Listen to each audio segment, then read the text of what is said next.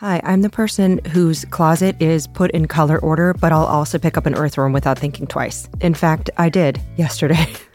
it needed my help. I'm not afraid to be a little messy. Human nature is messy, but Nature Nature can help us embrace it. I love the brand Seventh Generation. Their laundry detergent lifts away tough stains with the power of bioenzymes. That's exciting. You wipe your hands on your pants after you pick up an earthworm. Seventh generation is like, don't worry, hug a dirty tree, huff some bark, it's good for you. That is the power of seventh generation. Find laundry detergent and other laundry products at seventhgeneration.com. I love worms. Smologites, here you are. This is a short classroom friendly version of a classic ologies episode. It's perfect for a quick listen or one where there are potentially smallogites present. What a week for this. In case you missed it, NASA just released images from the James Webb Space Telescope. This is the largest optical telescope in space. It launched in late 2021 and it cruised into its orbit about a million miles away in January. We saw the first images come out this week, July 2022, and it was a big deal. A bigger deal than any of our brains can comprehend because it produced the deepest and sharpest infrared image of the universe ever to date. And NASA says thousands of galaxies, including the faintest objects ever observed in the infrared, have appeared in Webb's view for the first time. And this slice of the vast universe is approximately the size of a grain of sand held at arm's length by someone on the ground. It is a tiny slice. And in that tiny slice, there are thousands of little dots in the photo, each one a galaxy and in each galaxy, potentially hundreds of billions, maybe trillions of stars. There is a lot out there, and how exciting to be on Earth as it's discovered. So enjoy this Smologies episode about what might be out there.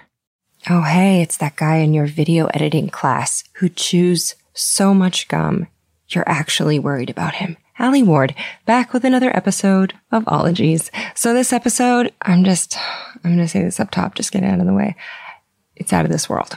Okay. I said it. It's out of this world. Okay. Astrobiology. Let's get to it. Once called exobiology, but let's consult the Greek, shall we? So astro comes from the word for star and biology has its roots in the verb to live. So what is out there living on those ding dang stars? What's on the planets? That's the big question. Is anything alive out there? What are the odds? Is it big? Is it small? Is it cooler than us? So to get some answers, we'll consult a professional. So over the course of 11 months and 27 gentle, desperate emails from me, this ologist kindly obliged and the resulting interview is I was about literally about to say stellar. I'm not going I swear that was an accident, but it was a stellar interview. He's such a great dude. So he has been a researcher at the SETI Institute, the Search for Extraterrestrial Intelligence that was founded by Carl Sagan and Frank Drake. He's a National Geographic explorer who has trekked the Arctic and down to the depths of the sea. You may have seen him in James Cameron's Aliens of the Deep, and is currently the Deputy Chief Scientist for Solar System Exploration at NASA's Jet Propulsion Laboratory in Pasadena, California.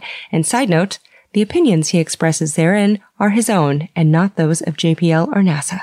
Because when you're in charge of looking for space aliens for NASA, you gotta toss out some disclaimers. He stopped by last week after work and we settled in for an evening talk about icy moons, tiny extraterrestrials, subsurface oceans, various voyages made by NASA spacecraft, and essentially what is lurking in the great darkness of the universe. So make some space in your brain for the brilliant and wonderful astrobiologist, Dr. Kevin Peter Hand.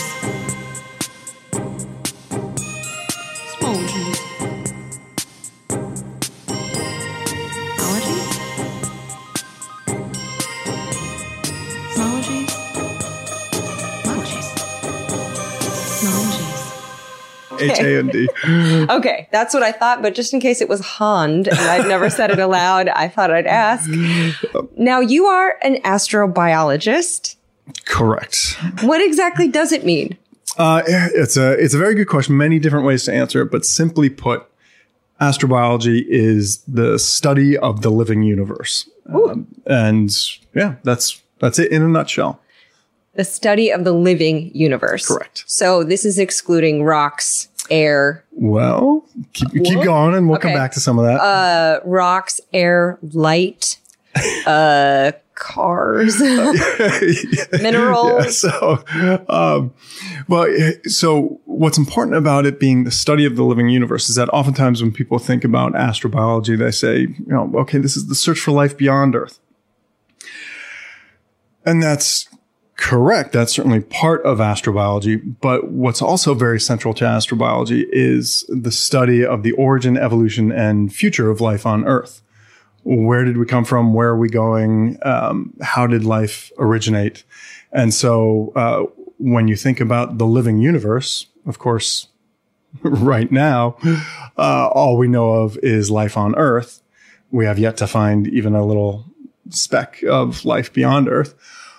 But based on what we know from life on Earth and based on what we know about the other major sciences, uh, physics, chemistry, geology, uh, we can make the prediction that if the conditions are right, life should potentially arise beyond Earth.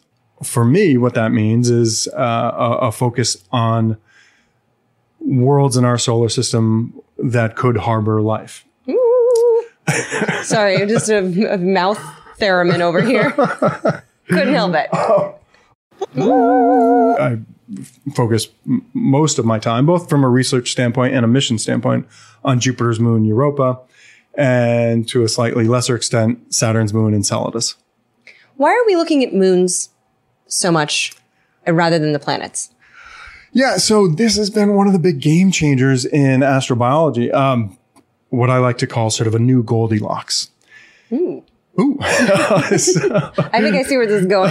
Um, so in the in the early days of astronomy and planetary science and uh, astrobiology, back in the 60s, 70s, and 80s, uh, when planetary scientists, astronomers, exobiologists thought about what it takes for a world to be habitable, that framework was largely based on our uh, Earth biases wherever we look and find liquid water on Earth, we generally find life. Therefore, you need liquid water for life. And in order for a planet to harbor liquid water, uh, you've got to have liquid water on the surface in contact with a nice thick atmosphere. And for a planet to be able to sustain those kind of conditions, you have to be at just the right distance from your parent star so that you're not too hot or not too cold. And it was neither too hot nor too cold. It was just right. What we've learned in the past few decades, and this was largely informed by the Voyager spacecraft and then the Galileo spacecraft and then the Cassini spacecraft that went into the outer solar system, is that these moons of the outer solar system are presenting us with a new Goldilocks scenario. It's a oh. Goldilocks scenario where the energy to maintain and sustain liquid water comes not from the energy of your parent star, uh, but rather from the energy of tides, the tug and pull that these moons experience as they go around their their gas giants or their ice giants. Um, and so uh, the the Jovian system, the the moons of Jupiter, are a great example of this. There are four large moons: Io, Europa, Ganymede, and Callisto. Io does not have an ocean. Io doesn't really have any water. Io orbits Jupiter, and Io is tugged to such a great degree that it is the most volcanically active body in our solar system. Wow. More volcanically active than the Earth. Oh my The God. volcanoes are erupting on Io right now. Oh, that's cool. Yeah, it's just a beautiful, beautiful gem of a world. And it really does kind of look like a gemstone when you look at these pictures. It's a lava party happening so far away. It is. It is. Uh, break out the popcorn and just you know, watch. Spring break on Io. and so, uh, so uh, in this new Goldilocks paradigm, uh, Io is kind of like Venus. It's got too much tidal energy. It's too close, or it's it, it- you know Venus is too close to to uh, warm. Io has got too much tidal activity. Let's go to the further furthest out of the large moons, Callisto. Now, Callisto, we think it does have an ocean trapped beneath a very thick ice shell, but Callisto has very little tidal energy dissipation going on in it. So in that scenario, Callisto is kind of like Mars. It's it's maybe doesn't have quite enough energy to um, uh, to really make it a uh, an ocean that we could explore and, and think could sustain life today. But in the middle, we've got Europa and Ganymede, and Europa in particular, we think occupies this new Goldilocks sweet spot where it's got um, just the right amount of tidal energy dissipation so as to sustain a global salty liquid water ocean that's um, some 100 kilometers or 60 miles in depth. Oh my God. Yeah, that's the right response. How deep are our oceans? so it's about 10 times as deep as our ocean. Holy smokes, Yeah. the octopods they must have. So in the Mariana Trench, we're about seven miles deep, 11 mm-hmm. kilometers down. Europa's ocean, 10 times as deep.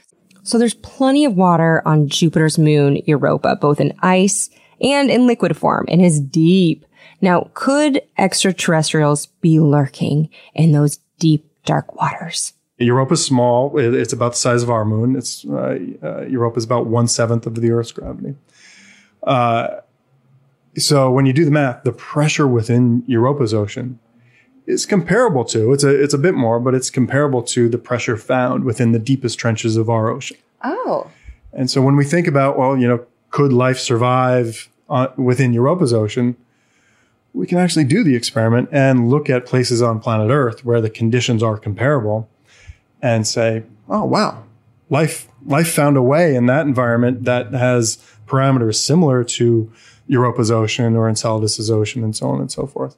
Life will find a way, as you once so eloquently put it. And we can make the sort of biological plausibility connection. And now Europa, is that where we're really looking in terms of searching for something alive? Is that really where all eyes are kind of on Europa?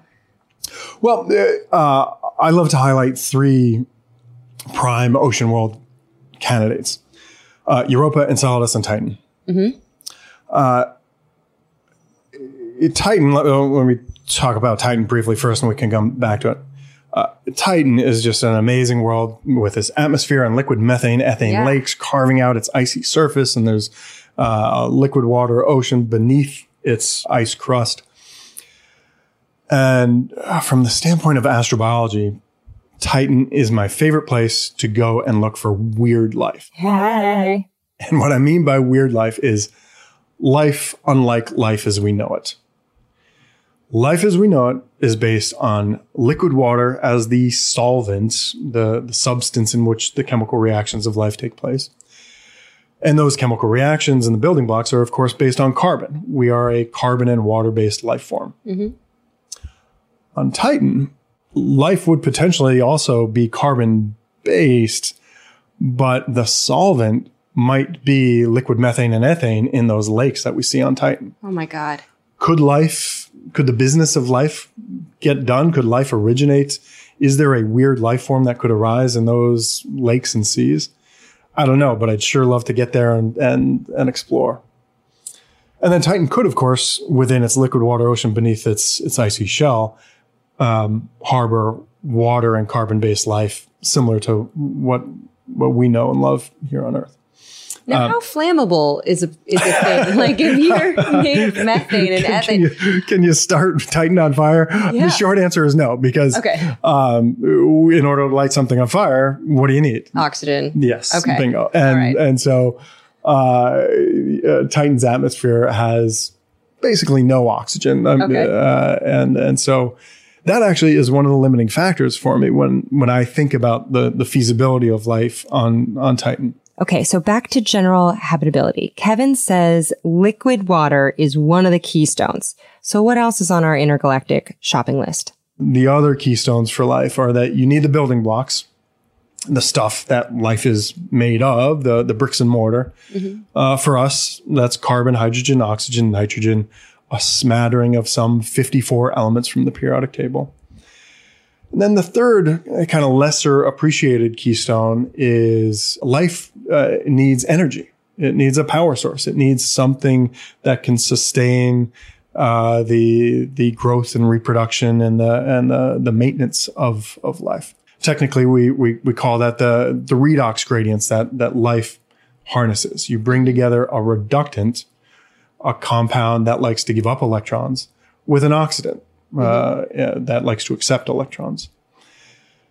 And for us, we we uh, Homo sapiens, um, that redox reaction is um, uh, eat some carbohydrates, eat, eat some food, and breathe in oxygen, and then we do a slow burn in our stomachs and, and biology uh, in us. And we're, we're, we're a glorified campfire. um, and so we're doing a slow burn with our redox chemistry uh, in, inside our bodies. So next time you're eating fistfuls of cookie dough, just holler, I'm redoxing. Microbes, however, can vary quite a bit and have all kinds of metabolic pathways. So by studying how they do it at the bottom of trenches and in the Arctic and next to volcanoes, we can try to determine how those little bibis on other planets and moons might go about their business. Okay, are you ready for some Patreon questions? Sure. Okay. But before we get to listener questions from Patreon, a quick word from our sponsors who have allowed me to raise the pay of the folks who help me make ologies. Also let me donate to a cause of the ologist choosing. This week, Dr. Kevin Peter Hand chose to support the work of Traveling Telescope. And this is a cause started by Susan Murabana and her husband Chu and colleagues to share astronomy with school kids and the general public in Kenya. So that is Traveling Telescope. And there will be a link in the show notes if you want to know more about them. Now, an additional donation this week was made to Vermont's Manchester Rescue Squad in memory of Peter Hand, Kevin's father, who passed away last summer. And the Manchester Rescue Squad provides 24 hour, 365 paramedic level emergency care via paid staff and volunteers. They also do CPR and first aid classes. So on behalf of all the ologites, our heart goes out to the hands. Okay, now some messages from a few sponsors. Oh, KiwiCo. We love you. Kids love you. Parents love you. Uncle Alie's love you. Here's the deal. So whether you're staying at home or you're heading out on some summer explorations, KiwiCo is inviting kids, also kids at heart, that's you, to enjoy their first ever summer adventure series. So kids from two years old to teens can receive six hands-on science and art project kits over six weeks. They have something for everyone. They have different topics for each age, whether your kid wants to explore space or learn about dinosaurs. And I've heard from my parental friends that summer can be a little challenging to keep the kiddos busy. KiwiCo's like, we did the legwork for you. And the Summer Adventure Series is this personalized experience with super fun activities like a bottle rocket kit where kids can build an actual bottle rocket. And you can either receive all of your summer adventure crates at once or weekly for six weeks. I think it's so amazing that they have different crates for different ages, everything from the great outdoors that has like giant bubbles or a window garden to a trebuchet kit for ages 9 to 14, an entrepreneur where you can do textured clay projects. If you have kids, if you know kids, keep them occupied and learning and having fun this summer with KiwiCo. And you can get 20% off your summer adventure series at kiwico.com slash ologies summer. That's 20% off your summer adventure at K-I-W-I-C-O dot com slash ologies summer. Oh, have fun. You know what's essential to science? It's not a lab coat, it's skepticism. You know me, I'm down rabbit holes, I'm looking at charts, I'm checking conflicts of interest at the bottom of published papers. And this is helpful because it means I don't buy stuff I don't need. And if you're one of me that can spot a too good to be true health hack from like a mile away and you read labels like it's your job, congrats, you're a skeptic. One brand of vitamins that is literally made for us is called Ritual. It's a multivitamin that exceeds our standards. They have clinically backed essential for women 18 plus. It has high quality, traceable ingredients. They're in clean, bioavailable forms. They're also a certified B Corp, female founded. Just today, one of my powerhouse friends was like, ah, found out I'm vitamin D deficient. I was like, yo, ritual, dude. When I forget my multivitamins, there's much less pep in my step. I have noticed. They're also very beautiful. They look like tiny lava lamps with little tiny beads in them. There's actually a scientific reason for this, but I gotta wrap it up. So, no more shady business. Rituals Essential for Women 18 Plus is a multivitamin you can actually trust. Get 25% off your first month at ritual.com slash ologies. Start Ritual or add Essential for Women 18 Plus to your subscription today. That's ritual.com slash ologies for 25% off. Get that D. All right, your questions. Okay, Patreon questions. We got a gazillion. I I'll do what I can. okay. Uh, it's kind of a lightning round. I categorize them as best I could. Okay. So Jasmine Wells, Vincent, Maddie Worker, and Mike Marlowe all kind of want to know, as a firm believer of other forms of life, what's the most probable planet for alien life to exist on? Like, what are the most likely places? Europa Yeah. Titan. Mars is fantastic. Mars is still a, a, um, a, a wonderful place to look for evidence of past life and potentially life that's alive today. We'll just have to dig a lot deeper. So I put Mars, Europa, Enceladus, and Titan. Okay. And when it comes to the search for extant life, I really prioritize Europa and Enceladus for extant life, similar to life as we know it. And then if we go one layer deeper, I prioritize Europa over Enceladus for a couple of different reasons. Europa, we have good reason to predict, has had an ocean for the history of the solar system. Ooh. Yeah. So it's an ocean that's been around for a while. Enceladus, there's still some question marks. The reason Saturn has rings is because some sort of collision, some sort of impact event happened in the neighborhood of the moons of Saturn in the past tens to hundreds of millions of years ago.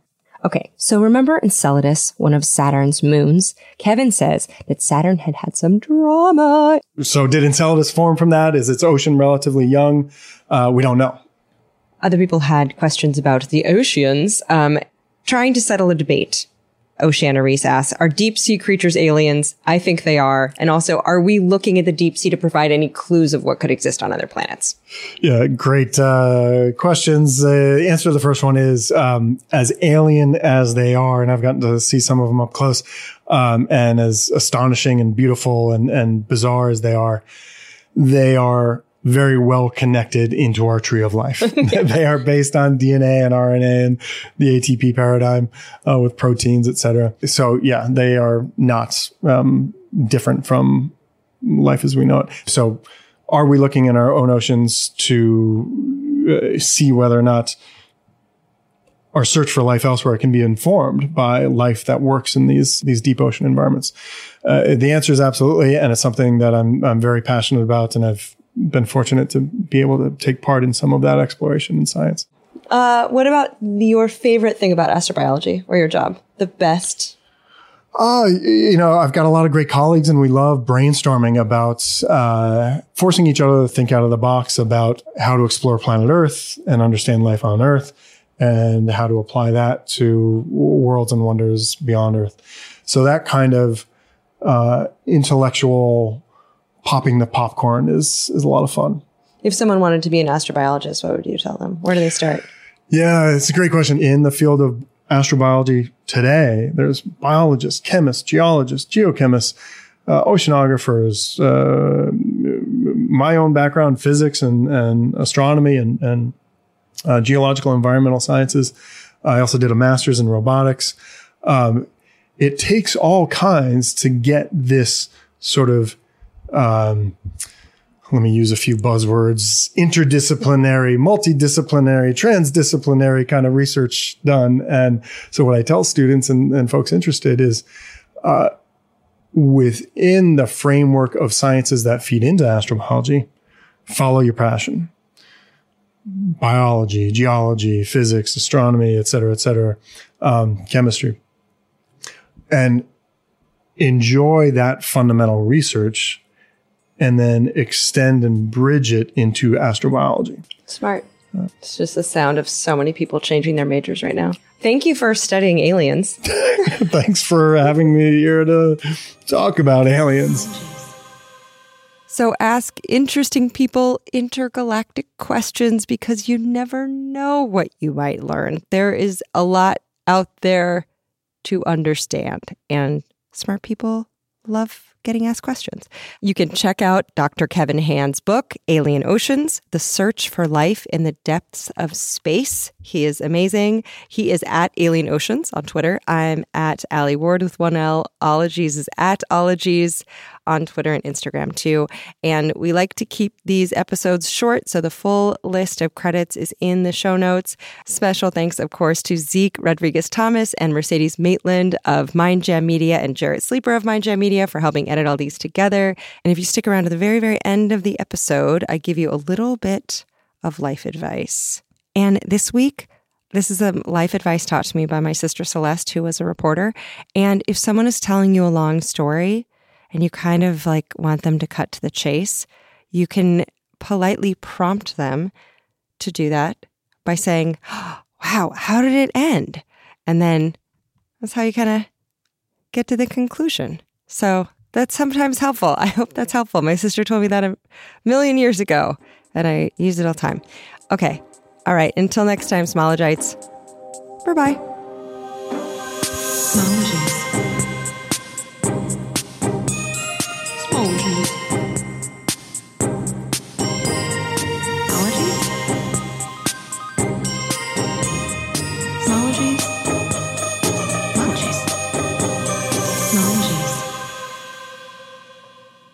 I see aliens.